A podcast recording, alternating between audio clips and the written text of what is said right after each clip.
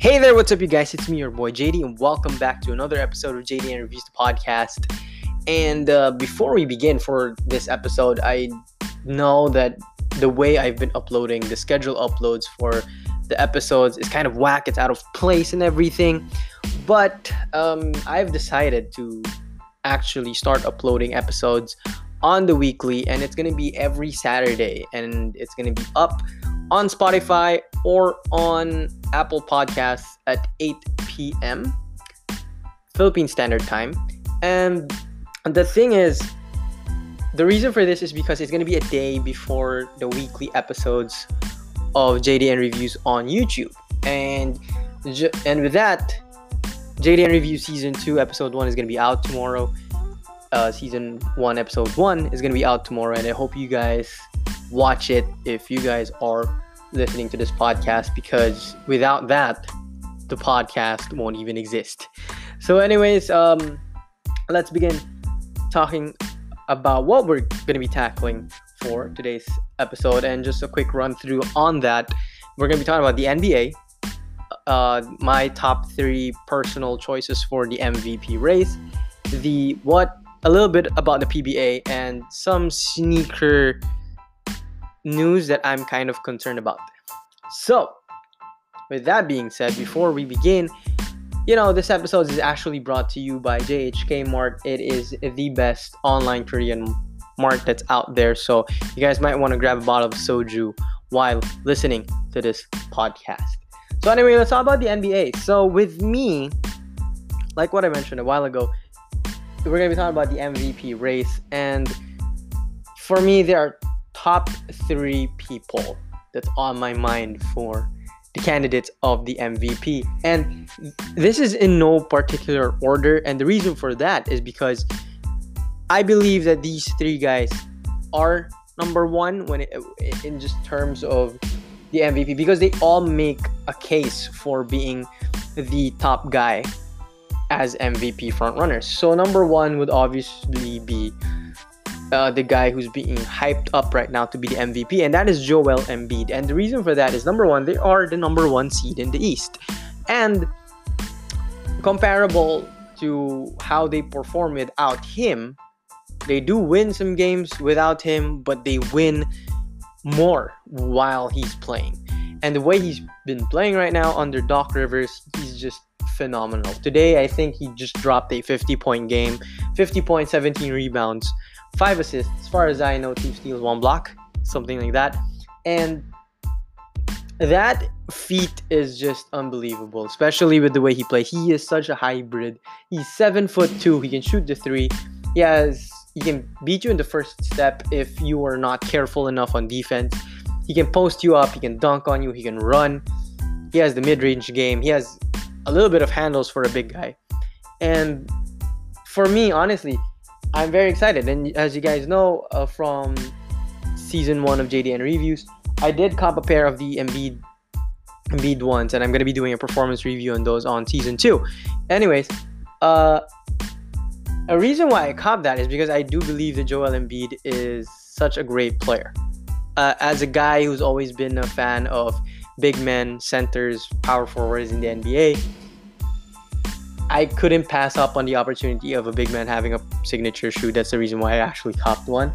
But yeah, as a fan of that particular position in, in basketball, I'm just really excited that one of uh, one center is being mentioned in one at least one of the two centers is being mentioned in the MVP race. As we all know, the other center is Jokic, but that's a different case. I do want to focus more on Embiid. Is it just the hype or is it just the fans that you know it's hyping him up? No, check out his numbers, check out his team's numbers, his PER, check it all. He's he's playing on a different level this particular season, and I think that he does deserve that MVP vote if ever uh, the MVP voting was you know finished. So the second guy on my list is a guy that's making a really, really good case about it as well. And his name is Stephen Curry. And the guy who has his own brand is making quite a run this season, averages 30 a game, uh, playing his heart out every game without Klay Thompson, without another superstar um, on their roster. Although Draymond Green is such a big help, but you know he does he can only do so much in terms of scoring. But Draymond Green is a com- best one of the best complementary players for the player of Steph's caliber. But th- let's talk about Steph. Steph's been averaging 30, uh, and he's trying to keep his team afloat in the playoffs in the Western in, in the Western Conference, and we all know how hard that is because the Western Conference, even though the East is catching up, Western Conference is just a different ball game, and we all know that. But with the way Steph has been playing, it's just different, you know. I mean, he plays like an MVP every single game, and I think that if he does, and if he is able to bring the Warriors to at least the fourth or the fourth or fifth seed, I think that the war that he can actually win the MVP. But with that being said, I don't think that they're gonna win a championship this season because we all know that that it's quite an impossible feat to do without you know without another superstar on your team. The last person that I can think of that did that was Dirk Nowitzki back in 2011 when he dismantled the Heat's big three. But yeah, and that's pretty much my thoughts on uh, the second guy. So finally, my third guy is obviously, you know, my my personal favorite player, which is LeBron James, and I'm not just putting them him in the MVP category because you know he is my favorite player, but rather because if you look at the way he's been playing over the past few games, yes, they they've been losing uh, a little bit of games here and there because Anthony Davis is not on the court. But if you look at his minutes, if you look at his numbers, if you look basically at how much he impacts his team when he's there and when he's on and off the court, it's just it's just a whole different ball game. I mean, it's pretty much like Steph when when LeBron is not on the court, we all know that the Lakers aren't winning. And even if with Anthony Davis being there, we all know that the LeBron the Lakers is LeBron's team, and Anthony Davis is, you know, as much of a good offensive player he is, he can actually, you know, and he's done it. He's actually led a New Orleans Pelicans team before to an eighth seed. I don't think that Anthony Davis can do it on a night in night out basis because LeBron back in 2018 before the whole injuries and all that back when he was still teammates with Ingram Lonzo Ball and all those young guys he was able to bring them to the fourth seed until the injuries came along and they missed the playoffs. But now, again, going back, you look at LeBron's numbers, he's averaging that at the age of what, 36? I mean, he should be retiring. People usually of that age are at the you know at the back end of their careers but lebron is still at the climax of his career the peak of his career and uh, the nba should you know they should still keep watch of the lakers because I don't think LeBron is slowing anytime soon. I think that with the way he's been playing, with the way he's been playing in terms of minutes, I just think it's unbelievable. But if Anthony Davis doesn't go back to the way he was last season and the way he was in the bubble, I doubt the Lakers are going to win a championship. And I think the only way for LeBron to win the MVP is if he is able to secure at least the second seed in the West and if he is able to you know get more and more historic numbers by the season because last night against Brooklyn he did get his 35,000 points point sorry 35,000 point and he is the third member of the 35,000 club. And that that makes a strong case. That really does make a strong case for him becoming MVP because he is the youngest guy to make 35,000 points at the age of 36 and considering that 36 in terms of professional sports 36 is actually you know it's quite of an age already and it's like what i mentioned a while ago it is the back end of most professional athletes. So anyways guys those are my top three guys for the mvp but what are your who are your top mvp players? Because for my friends, some it's Steph Curry, some for my, some of my friends they say it should be Dame. Some of my friends are saying it should be this guy and this guy. Some are even saying it should be Harden for some reason, even though Harden is performing very well, but he is in the Brooklyn Nets, so I'm not really sure. But other than that, um, these are my guys. So if you guys have a different, you know, people or person in mind, uh, don't hesitate to share. Message me on Instagram, comment on on Facebook, or you know, comment on the YouTube channel. Uh, let's let's have a healthy conversation about why that guy should be the MVP.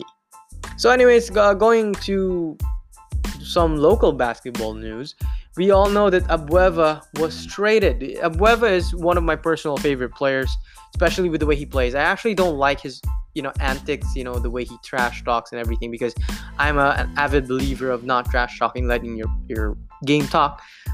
But Abueva was traded about two days ago, and this is the whole breakdown of the trade. Basically, Abueva, in terms of players, Abueva gets traded for Banchero from Alaska and I'm sorry. Wait, wait. I'm. I, apologies. Apologies. It's not. Uh, apologies. It's not. Ban, uh, it's not. Uh, Banchero. He is gonna be traded to Magnolia for. Sorry. Uh, I'm, I'm. I'm checking out the the whole breakdown of the trade as of right now. I'm, scrolling through the laptop. I forgot who the player was, but as far as I remember, a picks were involved. I think the sixth pick was involved, and and at the same time, I think the 18th pick was involved for uh for this trade. Ah, there, as I have I see it. Um, Abueva was traded to Banchero from um to Banchero for the sixth pick and the 18th pick. As far as I remember, it's a straight swap out for those for the picks and for the players. And what are my thoughts on this? Uh, number one, my thoughts are I just feel sad for Abueva because he just came back. He played in the PBA bubble last year and he performed very well. And I'm very, very happy that he is back. Although I do feel bad because he does get traded and you know, he wasn't able to really go out there and perform for uh, Phoenix.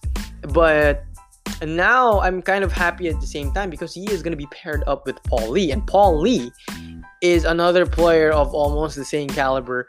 And at the same time, you know, mixing these two guys together, I think that's to make quite some noise in the PBA.